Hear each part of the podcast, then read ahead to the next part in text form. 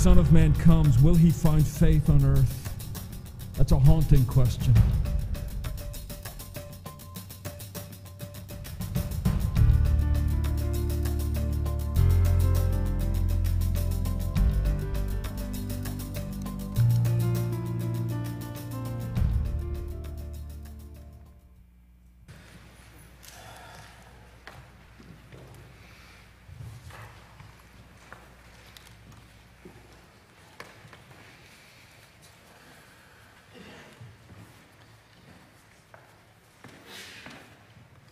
I trust you have the text of Colossians chapter 1 in front of you in printed form or electronic form. Um, please do. Uh, our brothers and sisters in China hide their Bibles beneath the floor so that the police will not find them and confiscate them. Christians throughout history have died for the right to read their Bible. And so we have this great privilege this morning of turning to God's Word. So uh, I invite you to have your, your scripture open in front of you to uh, the book of Colossians, chapter 1. Uh, from the text that we read earlier uh, this morning, I want to just look at the final verses of that. We've been looking at verses 9 through um, 14. Uh, and uh, in my translation, the Eastern, um, English Standard Version, it's a series of sentences in a paragraph. In the Greek, it's actually all one sentence. It's a major clause with subordinate clauses and subordinating conjunctions and relatives and all, all those other things. But uh, because we don't think in a Greek grammar pattern, um, if you do, I'm sorry, but uh, we, we, we think in, in other kinds of, of, linguistic patterns, so our translations break it down into uh, sentences uh, but it's really all just one thought, this flow uh, through uh, the prayer that Paul offers up for these Colossian Christians.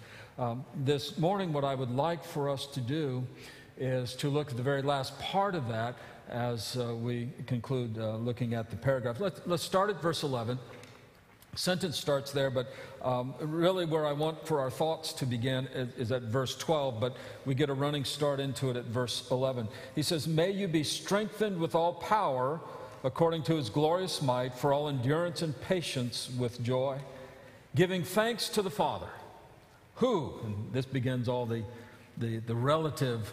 Uh, phrases and clauses and things. He says, give, give thanks to the Father, but, but let me talk about the Father for a second. Let me give you some of the things that, that are going to inspire this thanksgiving to the Father that I'm writing about. And so, giving thanks to the Father who has qualified you to share in the inheritance of the saints in light, He has delivered us from the domain of darkness and transferred us to the kingdom of His beloved Son, in whom, that is, in Christ, uh, we have redemption, the forgiveness of sins.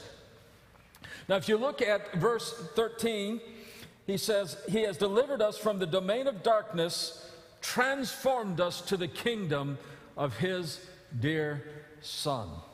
We've been looking at the letter of Colossians in terms of having clarity in our world uh, from our world, from our culture, from the various voices in the media, from the various academic, philosophical uh, uh, pundits who would, who would speak uh, whatever wisdom they claim to have. Uh, we are getting all kinds of different directions that they, they claim life should go in, different sets of values, different, different sort of claims on our allegiance. And so we live in a world in which we have this, this just um, great number of different voices speaking to us trying to gain our attention and, and, to claim our allegiance. And as believers in Jesus Christ, it is absolutely necessary that we have clarity about who we are, what we're about, what we're doing here.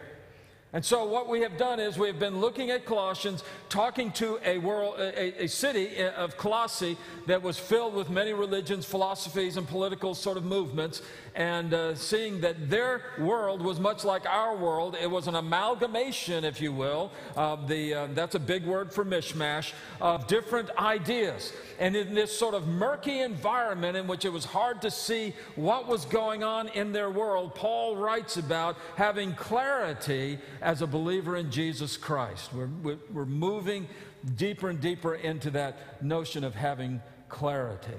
And so, in the midst of that, he says, Give thanks to the Father who, among other things, in verse 13, has transferred us. Other translations say translated us. He's taken us from the domain or the kingdom of darkness. The Greek word there for domain is exousia. It means the authority, uh, the ability to, to mandate and to control and to determine. So he's taken us from the domain or the kingdom of darkness and he has translated us, transferred us into the kingdom of Jesus Christ. Now, what I want to suggest to you is that there is a kingdom of darkness. There's a kingdom of darkness. Now, can you turn on your television or read the media or go through whatever is blasted at you from the uh, from uh, internet sources? Can you, in, in, in any way possible, deny but that darkness is all around us? And that this world is very much a world filled with darkness. We live in a world that is in rebellion against God. God, who is light, rejecting God, rebelling against God, indifferent to God. We live in a world filled with darkness. Now you say, well, wait a minute. I know a lot of people who aren't Christians. They're very fine people. That's right. But they're surrounded by darkness. So I know a lot of folks who've written some wonderful things, have terrific insight into human psychology and sociology and philosophy. Yes, but they are living in a world of darkness and they are surrounded by the darkness. We live in a world that is dominated by this rejection of the authority of God and the embracing of the self, the ego, as the absolute center of the universe. Now, a lot of you know that I like preschoolers. I don't like to babysit them unless they're mine, but um, uh, they're different. But what I love about preschoolers is they teach us everything you need to know about human nature. I mean, think about the preschoolers in your life. How many of them come into the world and learn to talk, and the first words out of their mouths is something like this Mommy, Daddy, can I share? Mommy, Daddy, would it be all right with you if I just uh, helped other people first. Mommy, Daddy, I'm hungry now, but don't worry about me. I'll just sit here for a while, and when you get ready, that's fine with me. Brussels sprouts? Yum, love Brussels sprouts, Mommy, Daddy. No, you, you say the ice cream's bad. See, what does a preschooler have? Has this notion of self. And this, this isn't some condemnation of preschoolers. This is just human nature. We sort of think that the universe revolves around us. Preschoolers think the world revolves around them. If you're a parent of a preschooler, you think the world revolves around them, but that's a different story. But when you just look at where we are naturally, we come into the world with this notion that my needs are paramount. You know, little kid doesn't know anybody else has any needs. Just knows I'm hungry. I want to be fed. I want to be comfortable. And that's the way we are. We are born into the world this way. You see, there's a kingdom of darkness in which that sort of self uh, centered, self focused kind of life is just magnified as it develops more and more ways to assert itself in the world. Until you wind up with big preschoolers who just happen to have a PhD and they walk through life still thinking, you know, ultimately it's about me, it's about my happiness, it's about my welfare. And sure, I'll share with others, but they better share back so that there's sort of like a quid pro quo and it all equals out and, and it'll all work out together. That's where we are. That's human nature. You see, there's a kingdom of darkness, and that kingdom belongs to us by right. See, no one can deny us entry into the kingdom of darkness. We're already there. The Bible says that we are by nature children of wrath. This is just who we are. It's just human beings. It's, it's, human nature. It's a fallen human nature in a sinful world. And so, this kingdom of darkness is ours by right. We're already there. And this kingdom of darkness is ours by desire. That is, we actually like it. We actually want to be in the kingdom of darkness. In the Gospel of John, chapter 3, we're, we're told that men loved darkness rather than light. You'd think it'd be the other way around, but no, men love the darkness because the darkness hides your deeds. In the darkness, you can, you can fool people. In darkness, you can keep at a distance those who would claim uh, some kind of uh, uh, uh, control on your life or input in your life. In the darkness, you can get away with a lot of things. And we love the darkness. You know, it's not, not just like, well, sometimes we're darkness, sometimes we're light. No, we love the darkness. And it is ours by desire. That's why the, the, this mania we have in our culture today that if you have an appetite, if you have a hunger, if you have a lust, it must be satisfied. Because that's what we love. And what we love is darkness. So it's ours by right, it's ours by desire, and it's ours by default. I mean, this is just where we are, and it's where we're going to wind up. If you have darkness, the result of darkness is more darkness. No, you can't fan the darkness into light. You cannot uh, sort of reshape the darkness and suddenly it blasts forth with illumination. This darkness is the default condition of our lives. It's the default way that we live our lives. And so we are born into a world of darkness. We are in the kingdom under the authority of darkness, in the domain of darkness in our lives. Now, the Bible describes that in, in a couple of ways. The Bible describes that as being lost. Talks about it as being dead in your sins and trespasses. It talks about it as being in bondage and slavery to sin.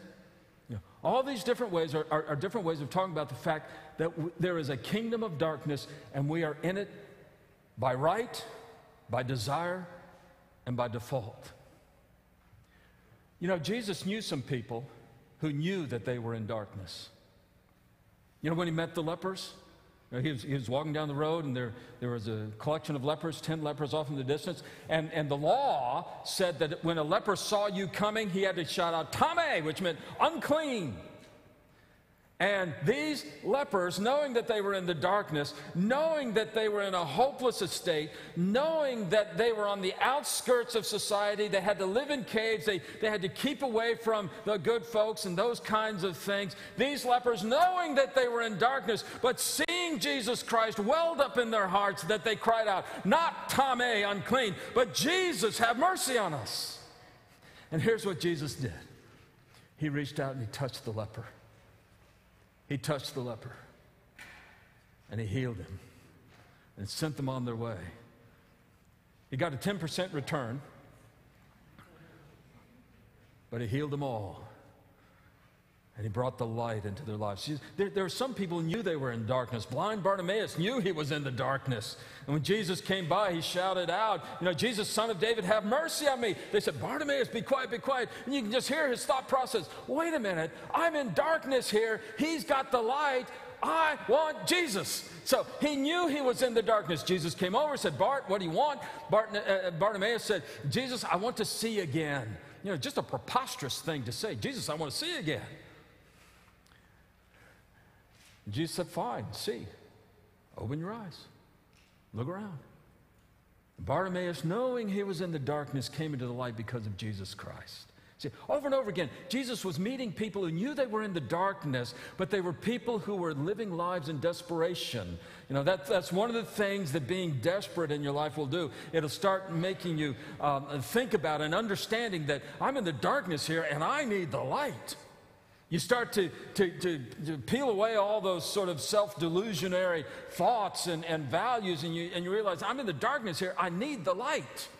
And so, out of their desperation, knowing they were in the darkness, they cried out to Jesus. Now, he also met somebody who thought he might be in the darkness. This was Nicodemus. Nicodemus came to Jesus. What does the Gospel of John say? By night. Don't, don't you know, that, that's John telling us he was in the darkness. But he came to Jesus by night. And he said, Jesus, I'm, I'm pretty sure I'm okay. I'm a, I'm a scholar. I, I know the scriptures. I, I, I obey the, the, the, law. I'm a, I'm a, a religious person here. I, I, and, I, and I think I'm okay. That's all in the lines between the Greek text. You have to study it a long time to know that. But he says, But Jesus, what must I do? What do I need to do to know to have eternal life? What, what needs to happen? And Jesus said, Well, Nick, what you need is to be born again.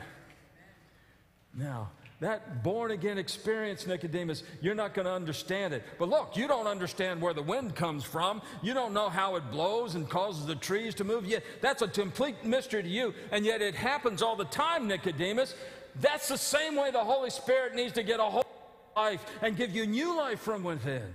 Nicodemus, you need to be born again. What's Jesus saying? He's saying, Nicodemus, you're in the darkness. You need to come to the light. So Nicodemus suspected that there was a problem. And Jesus said, And here's what it is. Here's how it unfolds. But Jesus met a whole lot of people who were in darkness but thought they were okay in the light. And you know what the frightening thing about that is?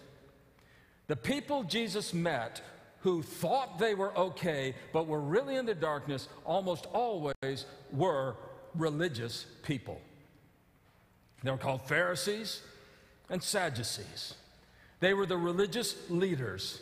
They were the ones who could point to their name on the church roll.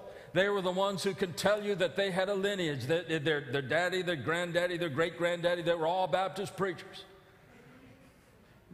They could tell you that they had grown up in Sunday school and they knew the Bible. They could tell you that they could sing the hymns. In fact, they could sing the bass part of the alto part in the hymns. They were religious people but they were in the darkness. But because they were so proud of their religiosity, they didn't know they were in the darkness, and so they never cried out to Christ. And they remained in the darkness. Some of them came out, the book of Acts tells us, some of the priests, some of the Pharisees came out as the Holy Spirit got a hold of their lives. So Jesus knew people who, who were in the darkness, people who were in the darkness but weren't sure, and there were people in the darkness but they didn't think they were in the darkness. But we are in the darkness. There's a kingdom of darkness. But I want you to see the grace of God. This is why you're going to be thanking and praising the Father. This is why when you go home this afternoon, it's going to well up within you if you have any sensitivity at all. There, how did But you're just going to want for this verse. He has delivered us from the domain of darkness and transferred us to the kingdom of His beloved Son. By the grace of God in Christ Jesus, we are not in the darkness, we are in the kingdom of Christ. Now, we won't understand this in, unless we, we sort of go back to where Paul is in his understanding of Scripture. See, he, he was a scholar of the Old Testament. And what he knew was that God had elected the children of Israel. You know, how odd of God to choose the Jews, but that's what he did. He elected them, and they were in Egypt in bondage, in slavery. Now, that slavery was not a, a happy thing. Slavery is a horrible thing. In fact, there's different kinds of slavery, and the very worst kind of slavery is chattel slavery. That's what we had in the United States. It's a terrible condition. There's no way to make nice out of it. And the Jews were in slavery in Egypt. Their lives did not belong to them. Their work, their labor did not belong to them. They did not have freedom of movement and all those kinds of things. The, the Pharaoh at one point decided, you know, I, I kind of uh, want to get rid of you guys. And so he started killing off the newborn boy babies. It was tough even back then, guys. And in this captivity, in this slavery of Egypt, God, out of his grace, heard the prayers of his people. And he sent Moses, who went to Pharaoh, and he said, Pharaoh, let my people go. They negotiated a little bit, a lot better deal than we're reading about these days. And he brought the children of Israel out of Egypt despoiling the land, and he brought them in the wilderness. God, the, the whole story, God guided them through the wilderness, brought them to the promised land. So, this is the story of God's people. They were enslaved in the kingdom of Egypt. God brought them out and put them into a new nation that eventually became the kingdom of David, and God promised his Messiah would sit upon the throne of David. So Paul is thinking about the Old Testament and he says, Children of Israel in the kingdom of Egypt, in bondage, in slavery, God rescues them. He delivers them from that kingdom of bondage, takes them through the wilderness, and deposits them in a new nation, in a new kingdom. And so in Colossians, when he says that we have been rescued, delivered, what does ESV said? I've, I've read this. He has delivered us from the domain of darkness. He's saying God has taken us out of that darkness of Egypt and he has brought us into the kingdom of Jesus Christ. Man, I just want to spend a moment here and glorify God for Christ. He's a king like no other. He's a king like you have never known before. You'll never read about a king like Jesus Christ in the history books. For the throne that, that Jesus sits on is a heavenly throne, but he comes off that throne and he rules from his hands and his knees before the people whom he loves. He doesn't hold an orb or a scepter, he has a towel and a basin, and he's washing the feet of the people he loves. He does not exact taxes that he might take wealth from the people, but he gives the wealth and the riches of heaven to those who are in the abject poverty of their sin. We have a king like no other. That's why in a moment we're going to sing, Crown Him with many crowns. One's not enough. He deserves a crown of love. He deserves a crown of righteousness. He deserves a crown of power and glory. He deserves a crown of wisdom and strength. He deserves every crown. He deserves every crown. Crown him with many crowns. He is a king who reigns from on high but he reaches down to those who are in the lowest depths of life in the earth and he lifts us up. We have a king like no other. I just want to, I just want to praise him for that. Now, so Paul says, we have the kingdom of Christ. How did we get there? How did we get there? Paul tells us, uh, we'll just look at a few thoughts here and that'll, that, that'll illuminate the question. Verse 11 in whom, by the way, in whom means in Christ. And this is again another subordinating clause that's going to launch us down to another set of subordinate clauses that we'll start looking at next week about Jesus. Um, but he says first in verse 14, in whom, in Christ, we have redemption, the forgiveness of sins. That word redemption, anybody remember green stamps? Anybody under the age of 30 remember green stamps? Okay.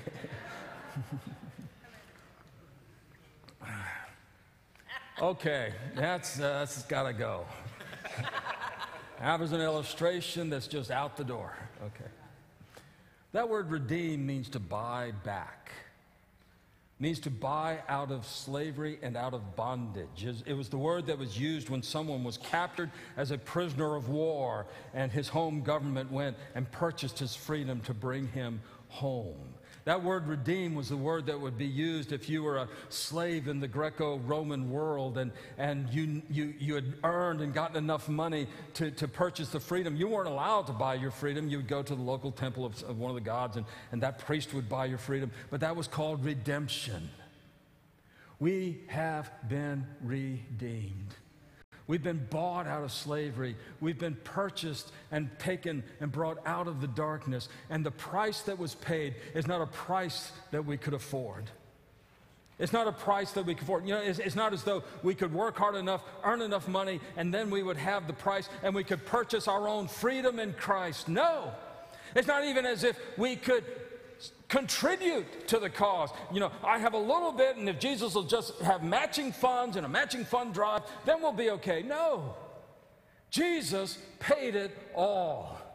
Jesus paid it all for every sin, for everyone who comes by faith. The grace of God all sufficient. We are redeemed. And we're unashamed to say so because we were in the kingdom of darkness and Jesus Christ has redeemed us. He's bought us out of that slavery to darkness. Now, he go, Paul goes on, the end, end, of the verse, he says, what this redemption means, uh, he gives an, um, a positive statement. He says, the forgiveness of sins.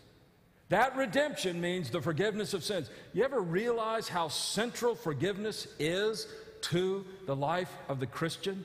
First of all, we need forgiveness. First of all, we need to have our sins forgiven, taken out of the way, so that we will not bear them or the guilt or the shame any longer. But secondly, what the Bible tells us is that the way that we live out the forgiveness God gives us is by forgiving others. Not that we earn forgiveness, but because we are forgiven, we live lives that forgive others.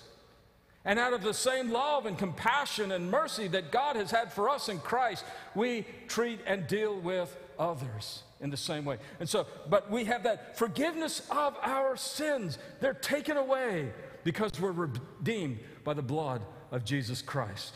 So that's the first thing about how we got from the darkness into the light, into the kingdom of Jesus Christ. It is because uh, we are redeemed. Christ has died for our sins, He's, he's paid the price. Uh, secondly, look at verse.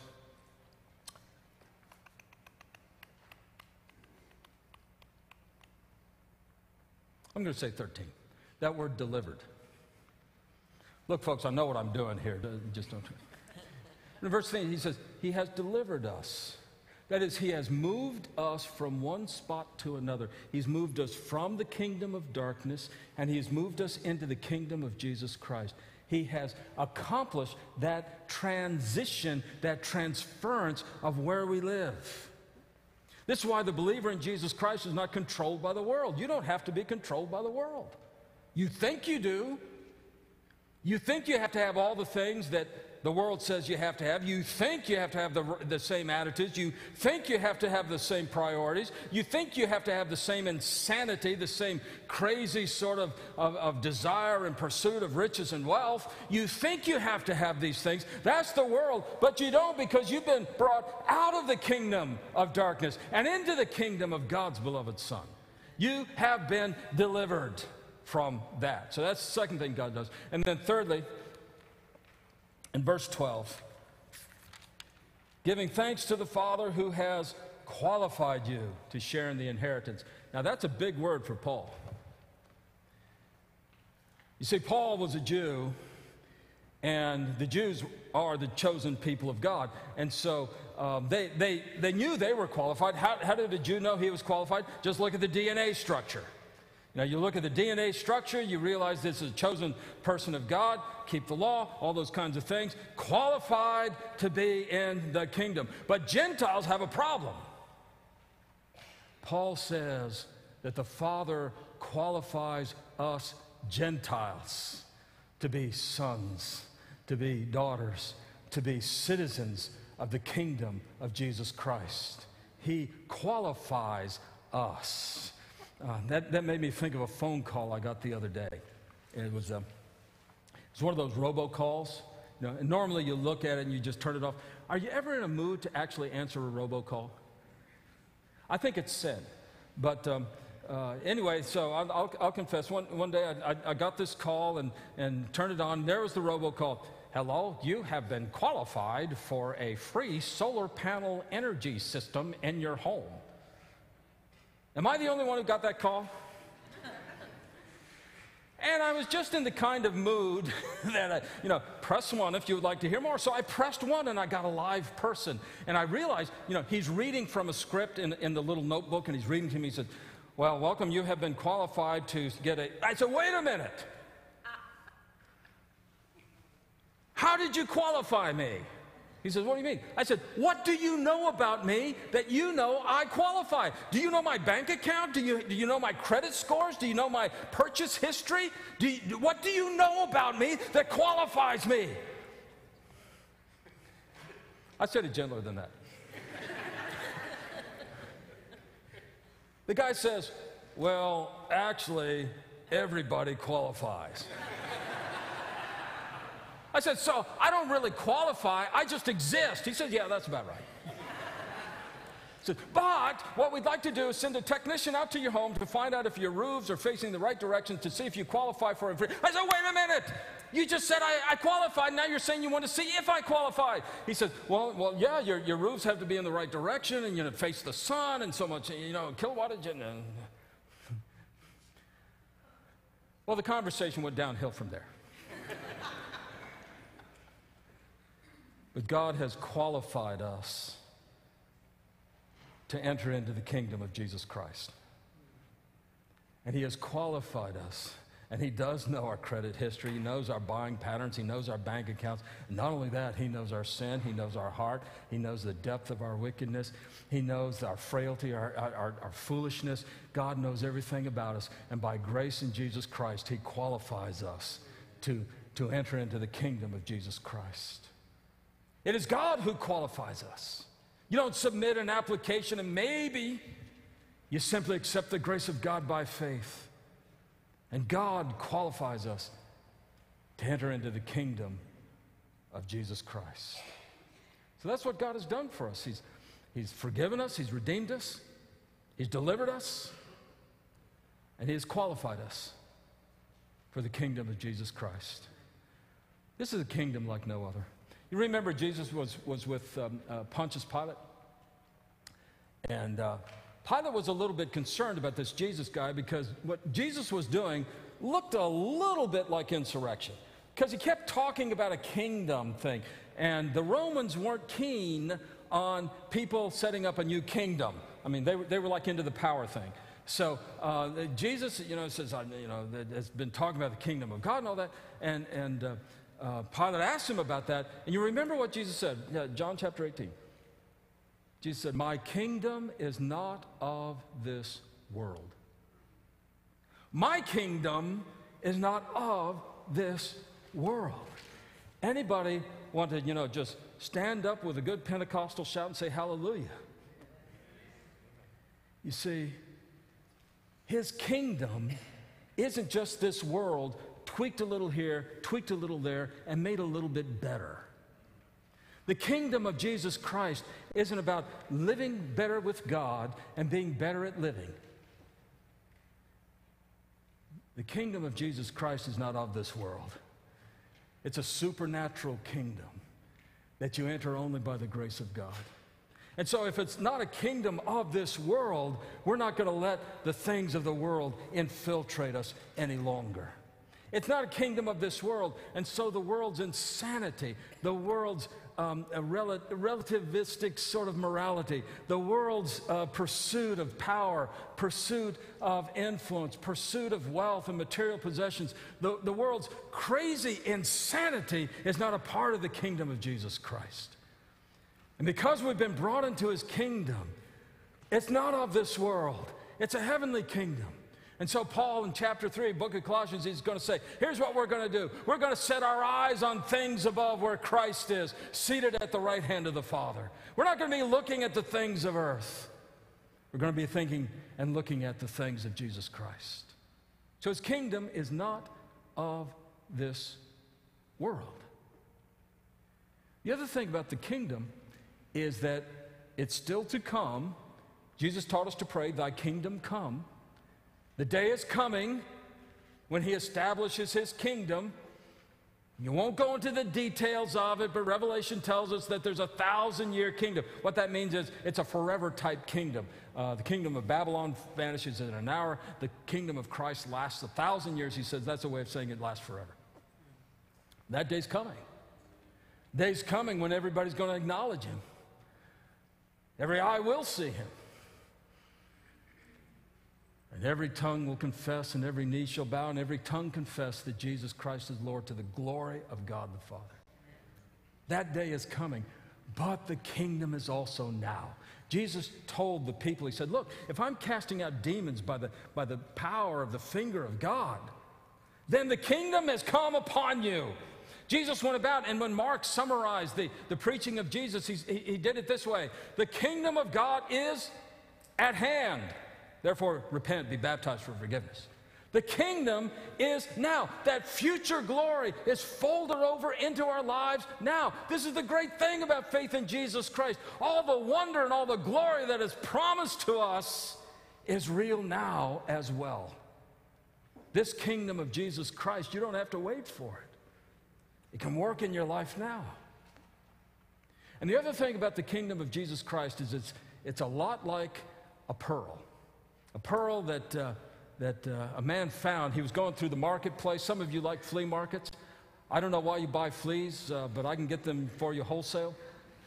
But uh, you're going through the flea market, and, and uh, he, he comes upon this pearl, and it's worth It's incredible. And he goes home and he sells everything he has so he can come back and buy that pearl. All his friends are saying he's nuts. He's crazy.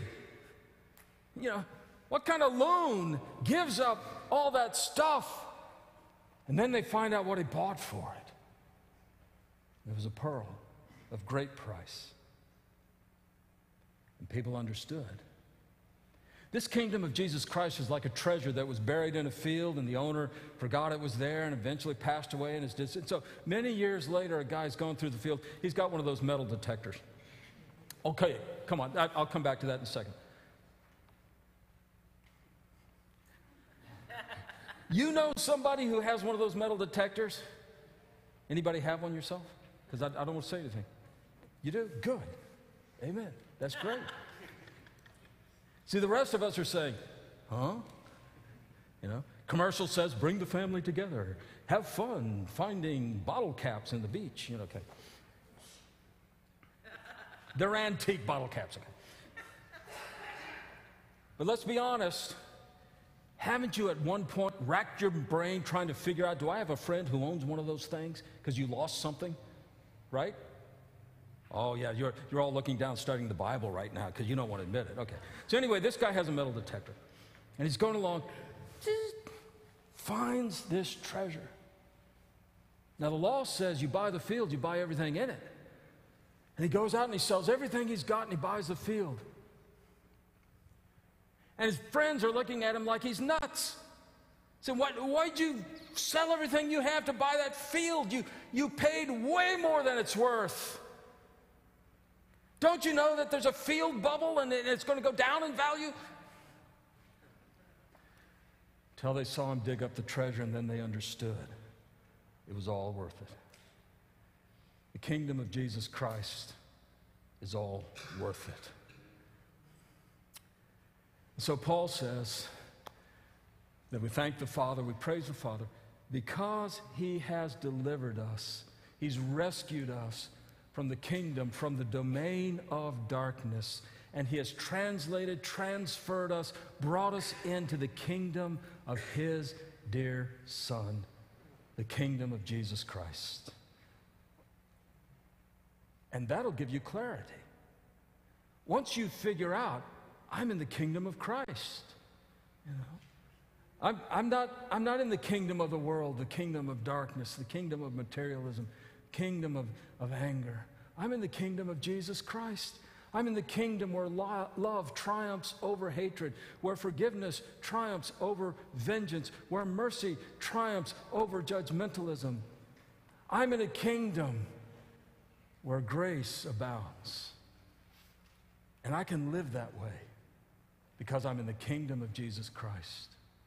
Crown him with many crowns. Crown him our Lord our God, our King. Pray with me, please. And Father in heaven, I'm just so thankful that this kingdom is not of our making. I'm so thankful, Father, that this kingdom is not one that we've designed, for we would have messed it up a long time ago. But thank you, Father, for taking us out of the darkness of our sins and placing us in the light, placing us in the kingdom of Jesus Christ. But Father, for that one here this morning, for whom that rescue is not a reality, and for whom that forgiveness of sin is not an experience of their own, I pray for the outpouring of your Holy Spirit to bring that heart to Jesus and to give the courage of faith to claim him as Lord, as Savior, and as King. Father, let your name be glorified as we live and move in your kingdom, the kingdom of your Son. I ask it all in Jesus' name. Amen. Let's stand together if you're following along.